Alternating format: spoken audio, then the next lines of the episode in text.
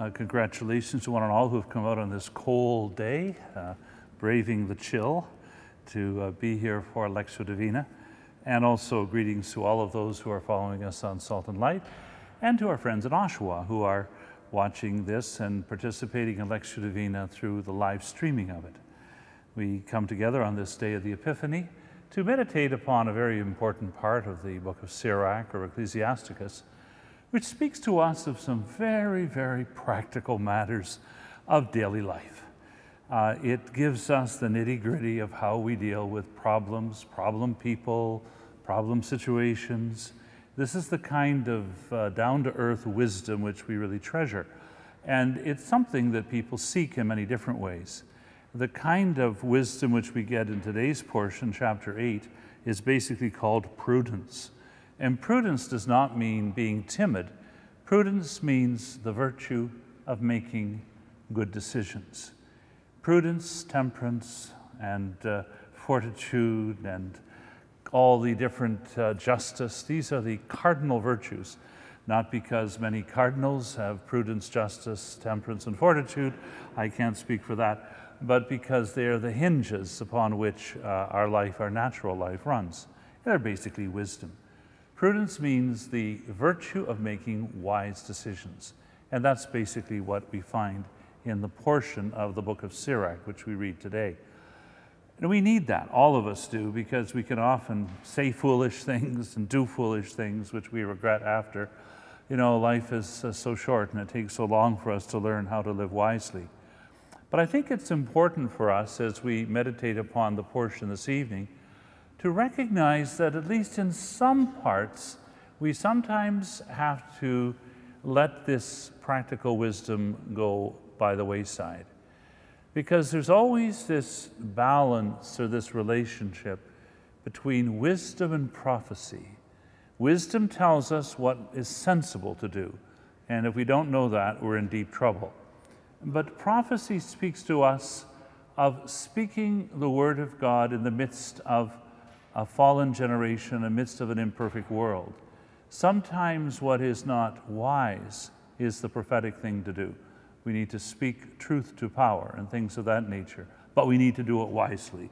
And so the two of them come together. And I think we see that in the readings today. The portion of uh, Sirach, which we're going to be meditating upon, is that kind of down to earth wisdom. And it's the kind of thing we see in the how to books in any bookstore. Uh, bookstore, for example, like How to Win Friends and Influence People, things of that, was one of the big bestsellers of all time. Or a very early form of it, which uh, I'm almost ashamed to say I own a copy. I won't say whether it's a well thumbed copy or not. There's a little book called The Art of Worldly Wisdom. It's by Balthasar Gracian. And um, he was uh, actually he was a Jesuit priest, lived in the 1600s. And uh, he, he does end his 300 little wise sayings with, in a word, what we need to do is to be saints. So we have got, he's got the right idea there. But as he gets to that 300th saying, he is, uh, there's all this kind of canny, shrewd, wise, sometimes a bit cynical wisdom, which is a little disconcerting at times. That's the kind of thing we find in, um, in the book of Sirach. I'll just give you a little taste of this kind of similar type of wisdom. Never set to work at anything if you have any doubts about its prudence. A suspicion of failure in the mind of the doer is proof positive of it in that of the onlooker, especially if he is a rival. Very often in wisdom writing, we're thinking of people who are, don't have our best interests at say, in their own heart, and we see that at the end of today's portion. If in the heat of action your judgment wavers, it will afterwards, in cool reflection, be condemned as folly. Action is dangerous when prudence is in doubt. Better leave such things alone. Wisdom does not trust in probabilities. It always marches in the midday light of reason.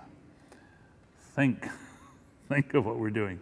How can an enterprise succeed which the judgment condemns as soon as it was conceived. If resolutions passed unanimously by an inner court often turn out badly, what can we expect of those undertaken by a doubting reason and a vacillating judgment? So that's the kind of very practical thing we see this evening in this portion, chapter 8, of the book of Sirach.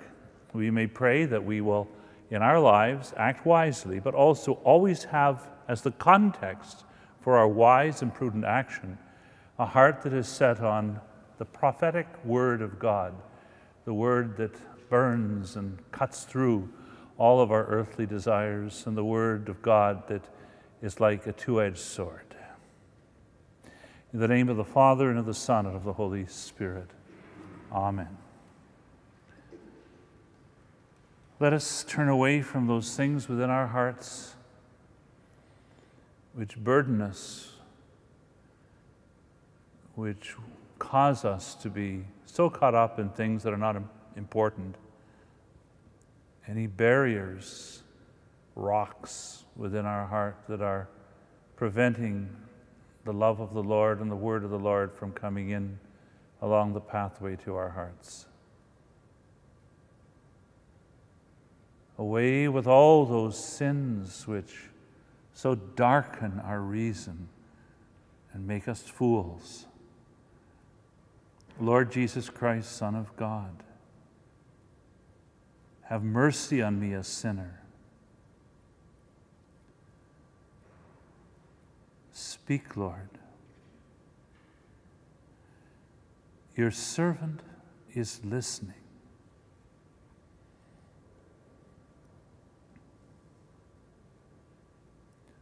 Show me, Lord, what these words will say to my head that I may know you, to my heart that I may love you, to my hands that I may serve you.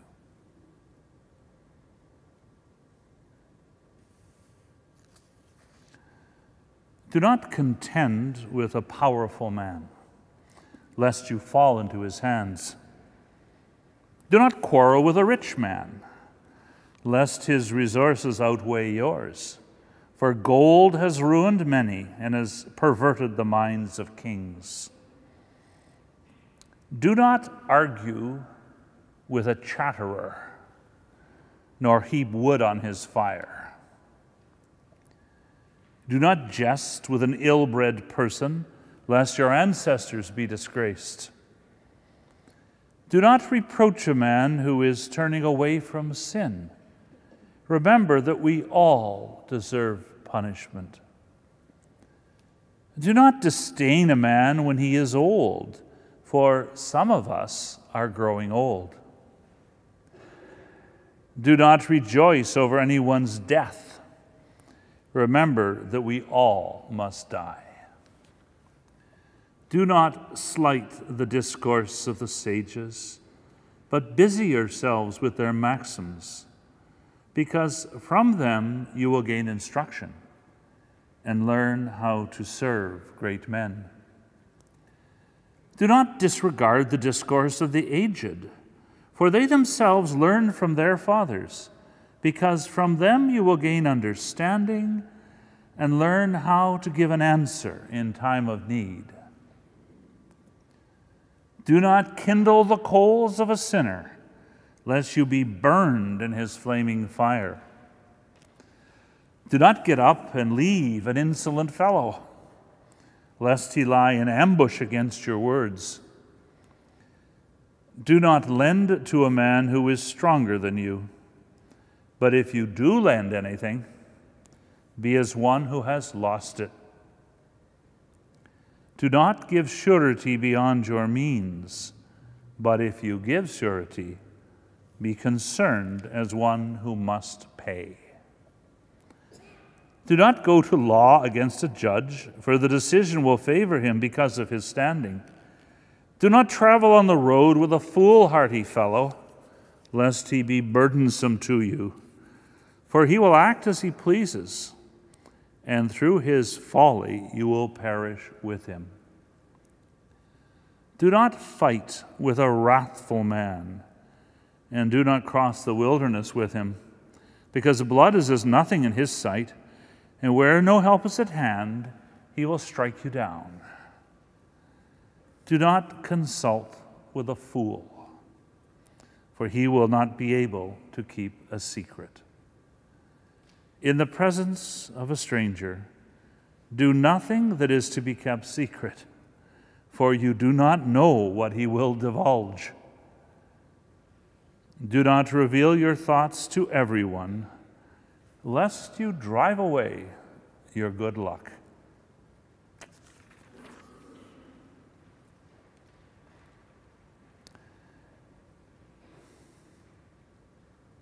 Do not contend with a powerful man, lest you fall into his hands. Do not quarrel with a rich man, lest his resources outweigh yours. For gold has ruined many and has perverted the minds of kings. This is like what our Lord says when he speaks of when you set out, you see your enemy is coming towards you with double the forces you have. Think carefully, make a deal with them, like think it through. And when you plan to build something, figure out do I have enough to complete it? We, we do need to listen to our hearts, but we need to listen to our heads even more. Think it through. Practical ways we have to navigate through this world. And so, although we are constantly on the way to the heavenly Jerusalem, we're working our way through Babylon the Great, and we need to think carefully of what we do. Do not contend with a powerful man lest you fall into his hands.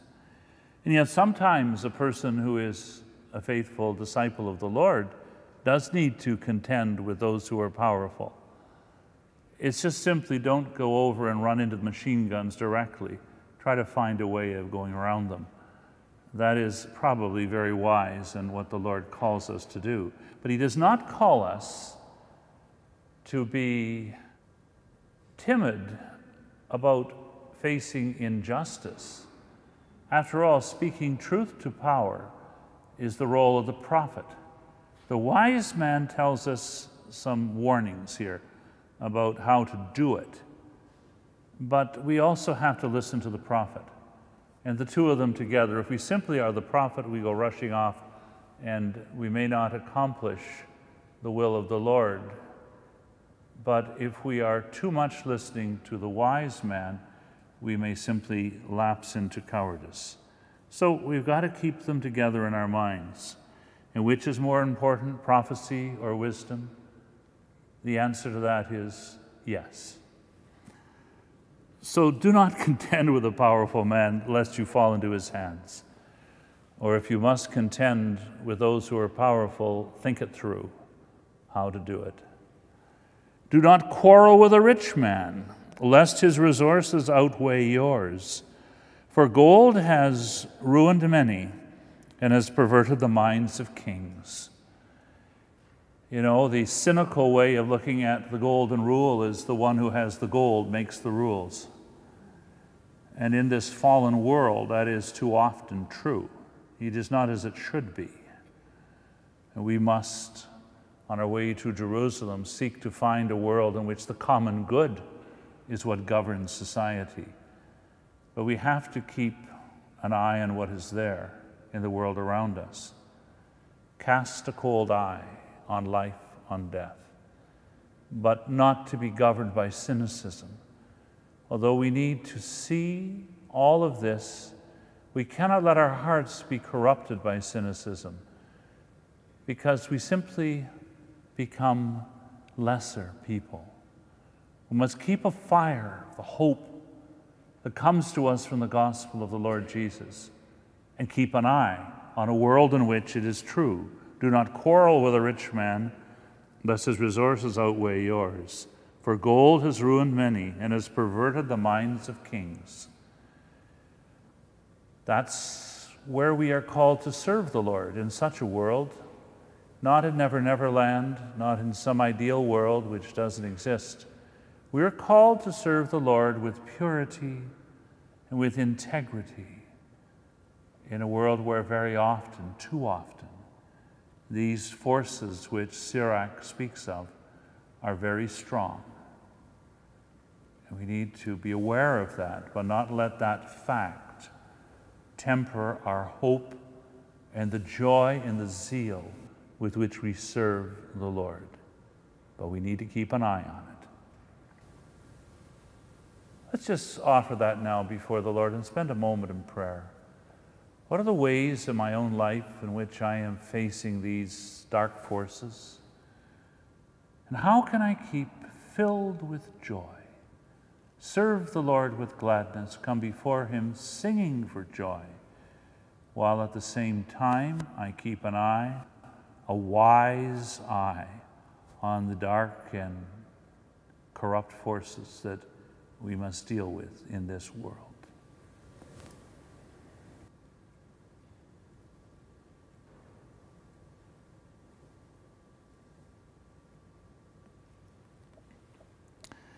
Do not argue with a chatterer, nor heap wood on his fire. You know, there we are. Do not argue with a chatterer, or heap wood on his fire. Sometimes the best thing is just to back off. Of course, people might be saying that about you or me. There's the chatterer. we may want to heap wood on our fire. so let's think about that. In many words, there is not wisdom. That's why one of the greatest, uh, well, one of the greatest spiritual books of I've seen ever is called The Power of Silence by the great Cardinal Sarah. The power of silence. In a lot of chattering, there is not a lot of wisdom very often. Wisdom is long experience expressed in short expressions. And where we fill the void with chatter, what's the point? And the chatter can be words, the chatter can be musical or efforts at music. Sometimes we have to keep the chatter going and we don't feel safe. It's kind of a cloud like Muzak that surrounds us. And there's nothing there. I remember years ago when I was a seminarian, I was a camp counselor at a summer camp for little children.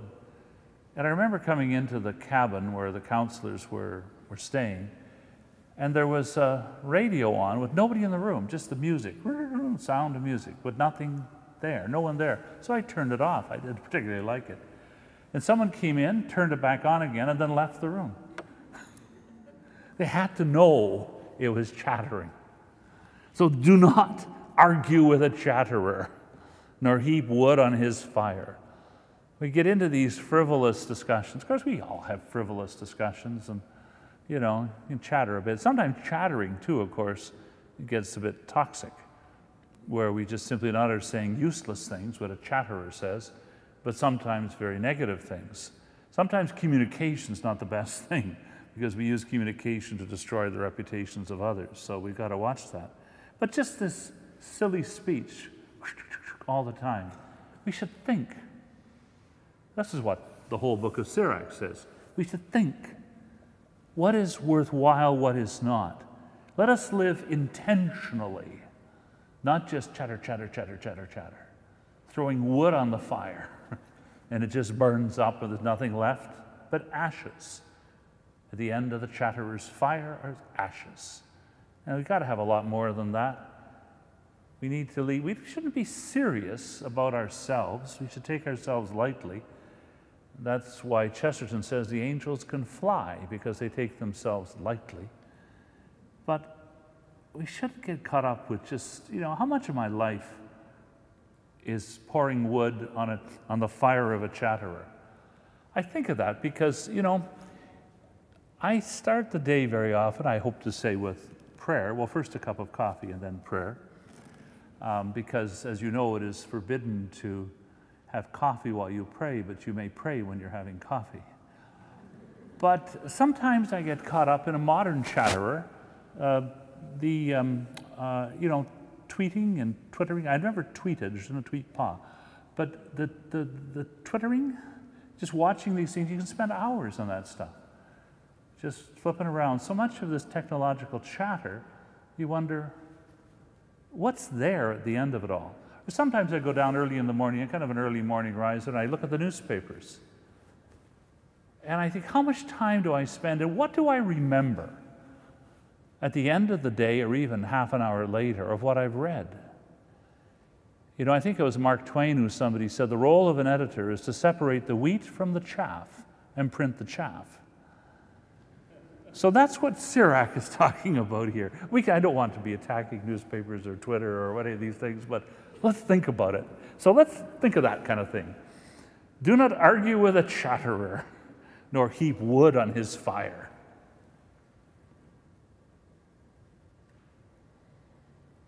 What does that mean in my own experience?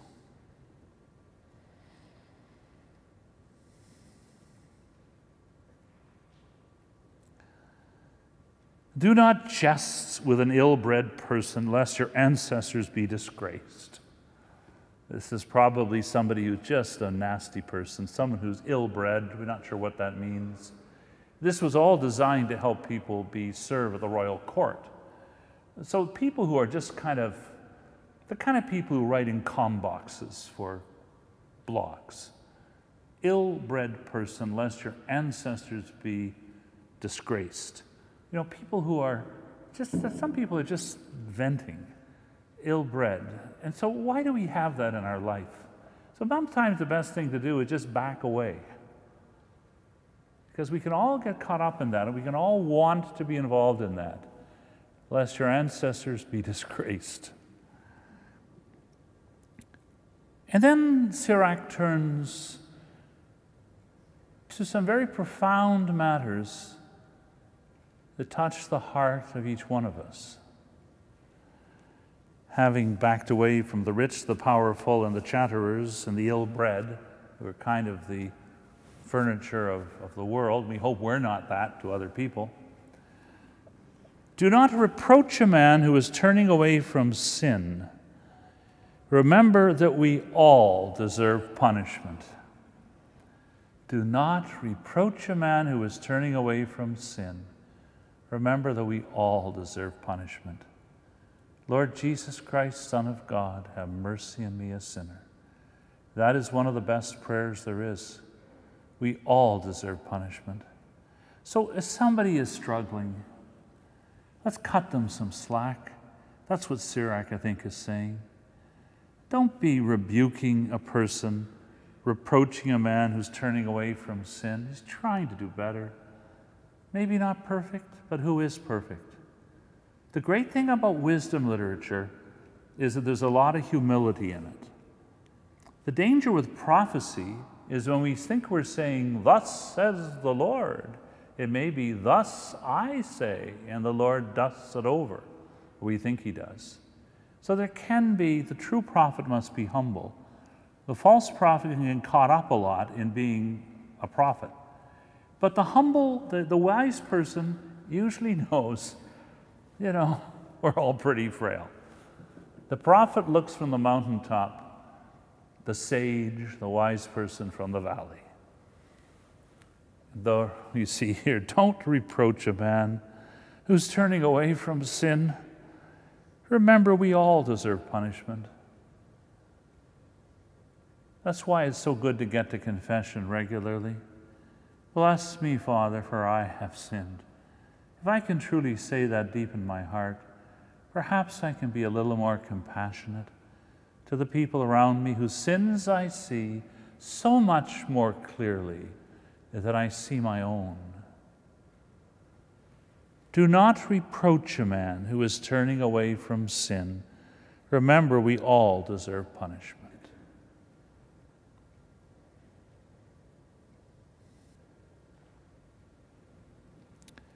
Do not disdain a man when he is old, for some of us are growing old. They always say, you know, growing old is not so bad when you consider the alternative. But there we are. I love this way. There's one thing about wisdom writings, they're always kind of funny because you, you can remember something better if it's funny. Also, you can remember bad things if they're funny. That's why the worst thing is not to be uncharitable the worst thing is to be uncharitable and witty, because that sticks. But do not disdain a man when he is old, for some of us are growing old. You know, we're all going to face when we see weakness develops as the years go by, they tell me, we begin to get a little, things begin to go, you know, the back goes, the eyes go, everything goes. And so, you know, we're all pretty frail. So let's, um, we're going to be there, each one of us. If we see someone who's frail when they're old, we're going to be there soon. There's a wonderful poem. I can't remember the exact wording, but I remember I went, went to an old people's home, and you may have seen it. It's, um, it's, it's sort of the voice of a person who is really very frail right now and not what they used to be when they were, when they were a teenager, let's say. And it is sort of, remember me, I now am very frail, but once I was a teenager, once I was in my 20s, and I did this once I was. Just remember, our whole self needs to be there. So let's be a little more compassionate. And that's a good voice of wisdom. Do not rejoice over anyone's death. Remember that we must all die. You know, death and taxes, those are the two certain things. Death. That's why, you know, the great St. John Fisher, who's kind of my hero in my own particular vocation as a bishop, I've got um, three kind of heroes for my own life. One is St. John Fisher, the other is St. Charles Borromeo, and the other is St. Francis de Sales, who also I'm, I'm following in their vocation as bishops. But St. John Fisher had a, a skull on his desk. That's kind of a grim thing to do, you say. Well, we know he did because when Henry VIII's uh, crooked uh, officers came to rob whatever they could of St. John Fisher when they just when he was executed by the evil king, that's what they found. They, they very, like a lot of dictators, Henry VIII was very punctilious in keeping records. So you have exact records, and they say there was a skull on the desk of John Fisher. And maybe that's why he was able to be so serene when he faced the evil king. Because really, we're all going to die. You know? So let's just live each day faithful and true. And think of the John Fisher's friend Thomas More and Richard Rich, who sold his soul to become Lord Lieutenant of Wales or something. And uh, he lived about 10 years, 20 years, 30 years, maybe more than Thomas More and John Fisher, but really, did he live at all? This is what in the apocalypse is called the second death. What we die before we die, the, die, the dying that is within. The dying that is external, we all go through. So we should be ready now and at the hour of our death to ask forgiveness for our sins. Do not slight the discourse of the sages, but busy yourself with their maxims, because from them you will gain instruction and learn how to serve great men. We see here the context of a lot of the wisdom writing these were instructions for people who were going to be serving great men. They would be officials, officers of the court of the king. But it goes for all of us as well. Do not slight the discourse of the sages, but busy yourself with their maxims. I think it was G.K. Chesterton who said something, he always says wonderful things. Something like tradition is the democracy of the dead. That the wisdom of the ages. Life, the life so short, the craft so long to learn. None of us lives long enough to gain wisdom. And so we may gain a bit of it through experience, and we hope that as we get older we'll be wiser, but it's no guarantee for that. Sometimes, remember, Solomon was wise when he was a teenager and a fool when he got older. So was King Lear. So we, we don't have a guarantee any of us is going to get particularly wise. We need all the help we can get. So let's thankfully take advantage of the wisdom of the sages, the discourse of the sages. Books like the book of Sirach, or the book of Proverbs, or Ecclesiastes, or the great works of wisdom and the tradition. When people either directly or figuratively burn the library of tradition, they become, well, it's amnesia. We lose our knowledge of where we've been and we lose our knowledge of who we are. And so do not slight the discourse of the sages, but busy yourself with their maxims, because from them you will gain instruction and learn how to serve great men. We need to read wisdom So we don't get it in our own experience soon enough. And of course, the other benefit of learning from the wisdom of the sages is that it's we get it without pain. You know, my, I remember my first spiritual director said, knowledge makes a bloody entry. We all get knowledge that way, but it's better to get it by reading a book.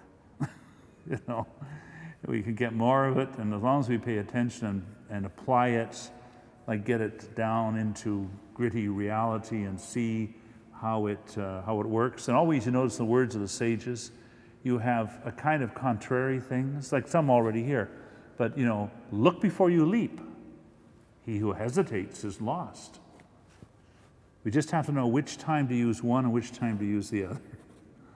You know? But let's get it because we need it. All of us, we need it so much.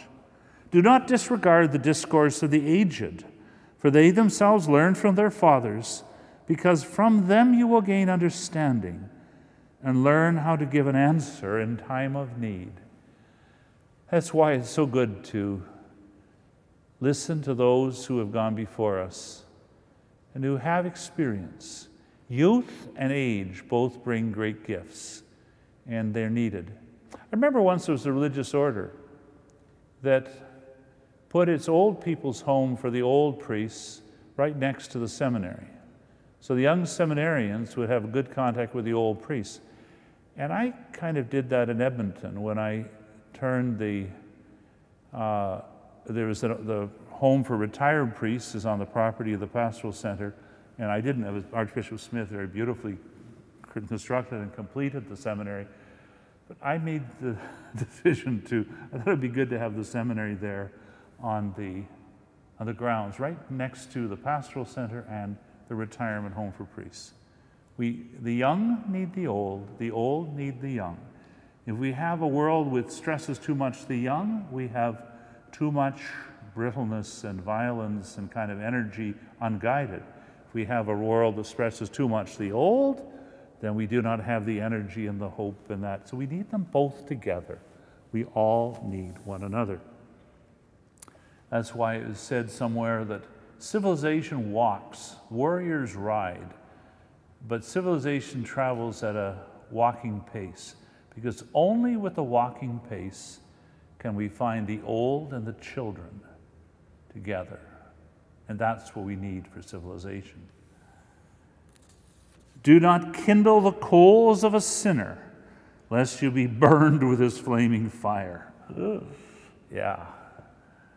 Just, got to be a little careful.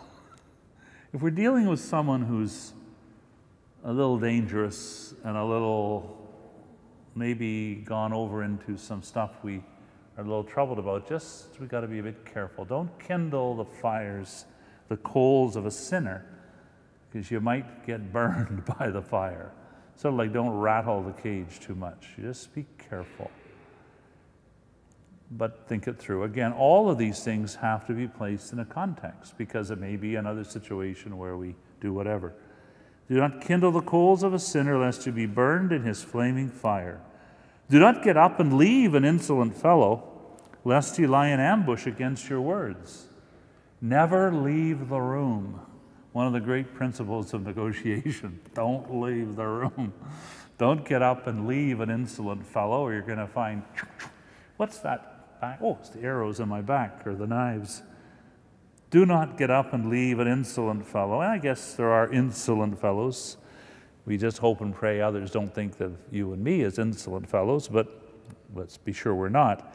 Do not get up and leave an insolent fellow, lest he lie in ambush against your words. Or when we leave, we're out of the room, how often does this happen?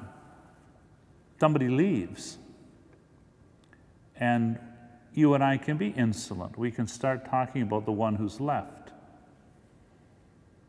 That's why St. Augustine had at his table the sign anyone who speaks of a person not present must leave the table.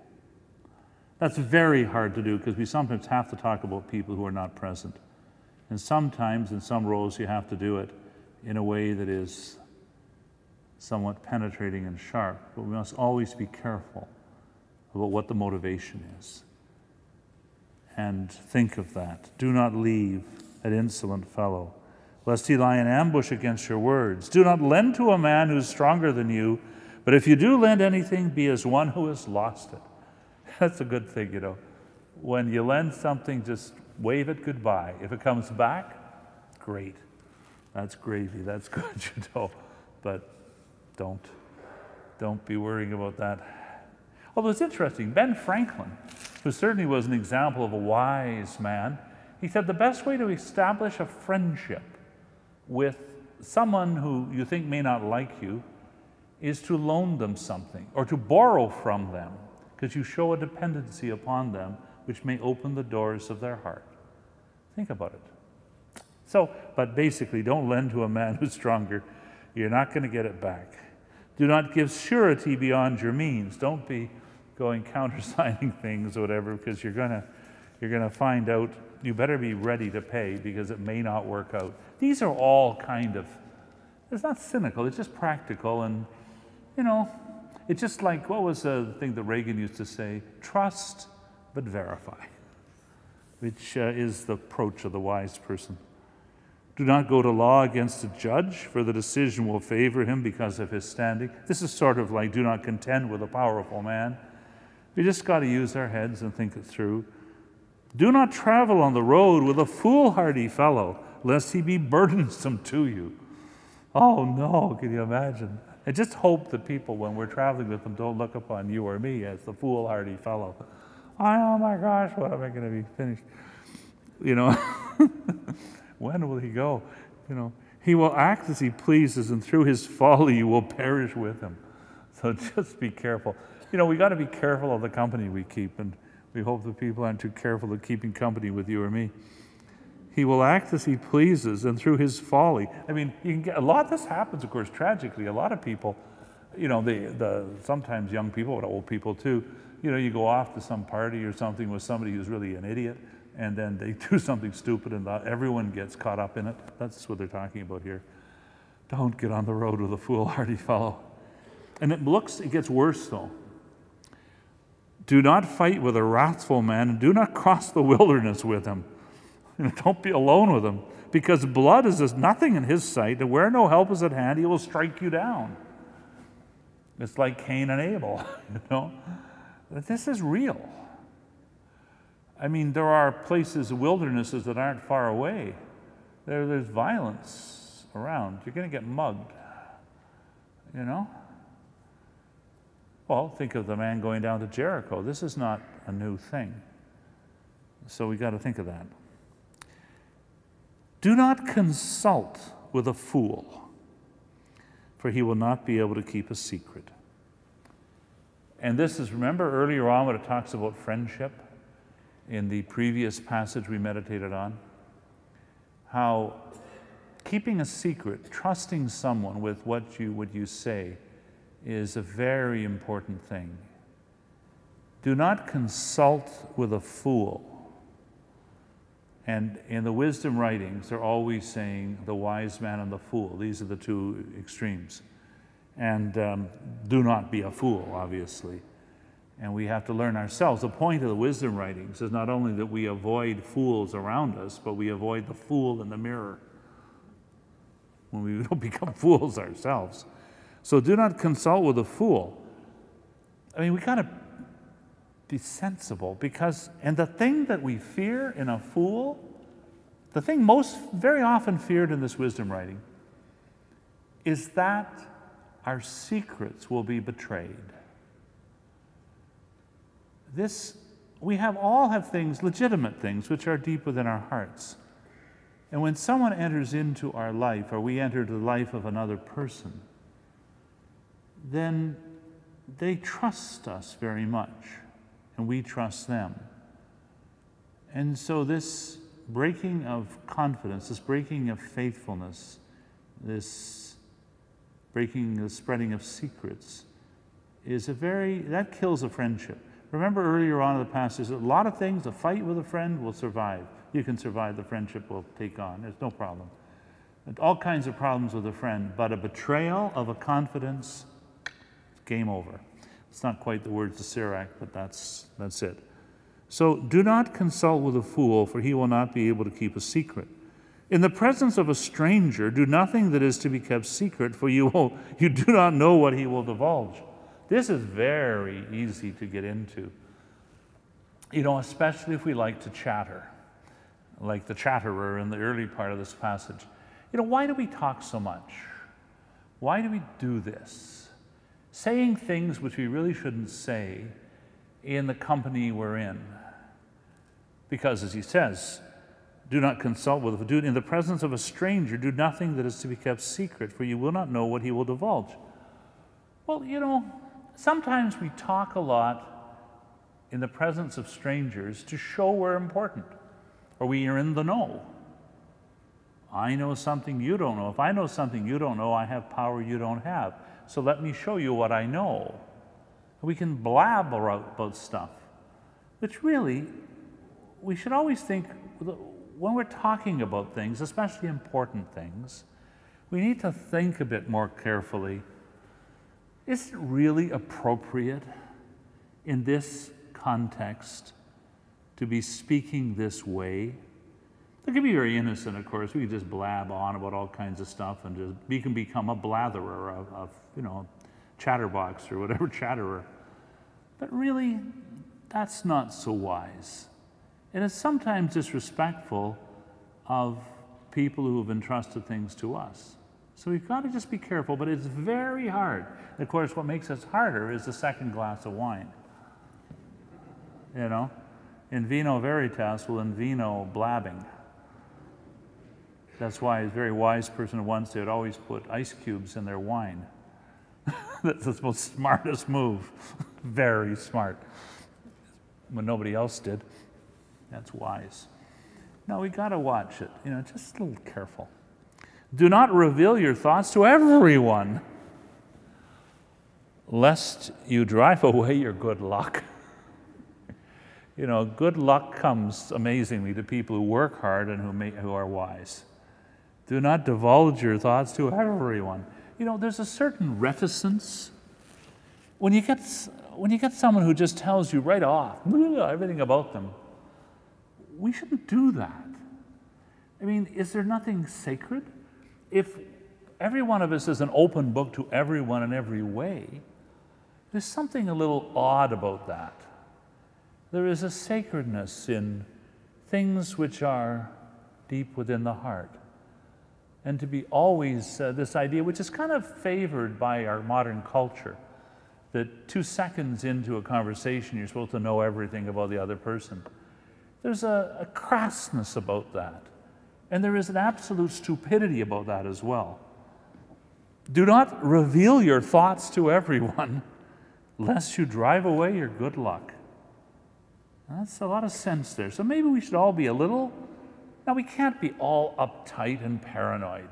Like, hmm, I don't dare say anything, or be having thinking every before every word comes out, we analyze: is this wise? Is it not? Is it wise? You know, It'd be nuts if we did that. That would be just too much. But just a certain wisdom we need to have, each one of us. You know, and probably it is generally, we rarely regret the things we didn't say. we rarely. Now, there's always the other side, what's called l'esprit d'escalier or something, where we're coming up the, after the witty gathering in the party down below, we're going up the staircase, and we think of the thing we wished we'd said. That's another thing. I w- don't worry about that. The thing is, we rarely regret what we didn't say. So measure twice, cut once.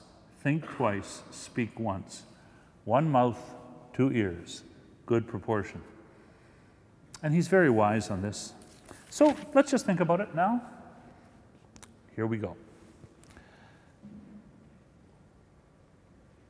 Do not contend with a powerful man lest you fall into his hands. Do not quarrel with a rich man, lest his resources outweigh yours. For gold has ruined many and has perverted the minds of kings. Do not argue with a chatterer, nor heap wood on his fire. Do not jest with an ill bred person, lest your ancestors be disgraced. Do not reproach a man who is turning away from sin. Remember that we all deserve punishment. Do not disdain a man when he is old, for some of us are growing old. Do not rejoice over anyone's death. Remember that we all must die. Do not slight the discourse of the sages, but busy yourself with their maxims, because from them you will gain instruction and learn how to serve great men. Do not disregard the discourse of the aged, for they themselves learn from their fathers, because from them you will gain understanding and learn how to give an answer in time of need. Do not kindle the coals of a sinner, lest you be burned in his flaming fire. Do not get up and leave an insolent fellow, lest he lie in ambush against your words. Do not lend it to a man who is stronger than you, and if you do lend anything, be as one who has lost it. Do not give surety beyond your means but if you give surety, be concerned as one who must pay. Do not go to law against a judge, for the decision will favor him because of his standing. Do not travel on the road with a foolhardy fellow, lest he be burdensome to you, for he will act as he pleases, and through his folly you will perish with him. Do not fight with a wrathful man, and do not cross the wilderness with him, because blood is as nothing in his sight, and where no help is at hand, he will strike you down. Do not consult with a fool, for he will not be able to keep a secret. In the presence of a stranger, do nothing that is to be kept secret, for you do not know what he will divulge. Do not reveal your thoughts to everyone, lest you drive away your good luck.